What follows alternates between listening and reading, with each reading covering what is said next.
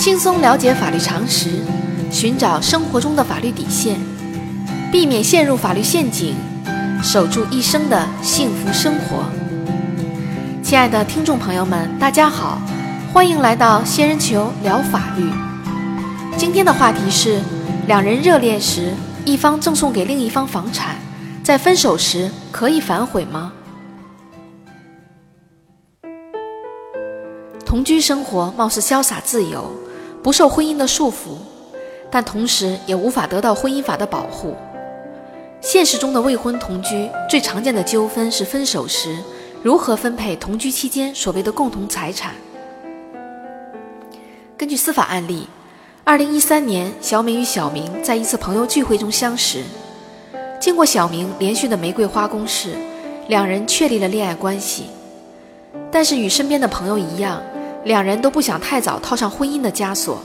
于是选择了时尚快乐的同居生活。2014年，小明与父母商议，决定购买某小区的一套住房，用来作为两人未来的婚房。由于两人目前不想立即结婚，小明的父母将房屋的产权登记在小明的名下，房屋的银行贷款都由小明一人承担。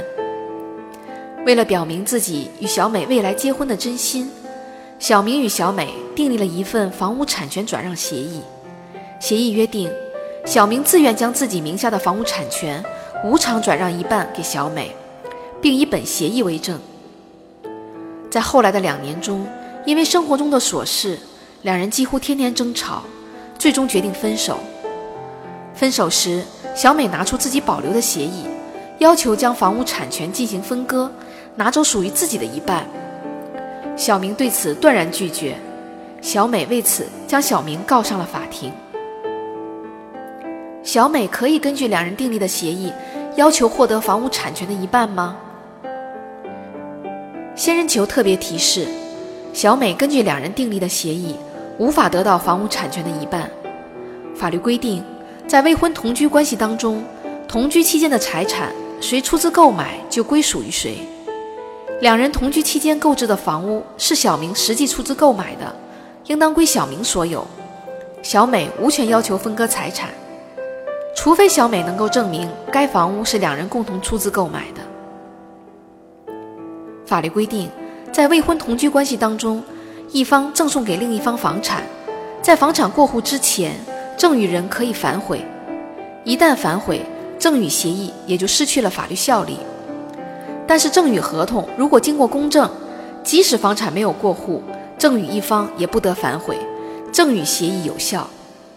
因此，在上面的案例中，小明许诺无偿转让房屋产权的行为是一种赠与行为，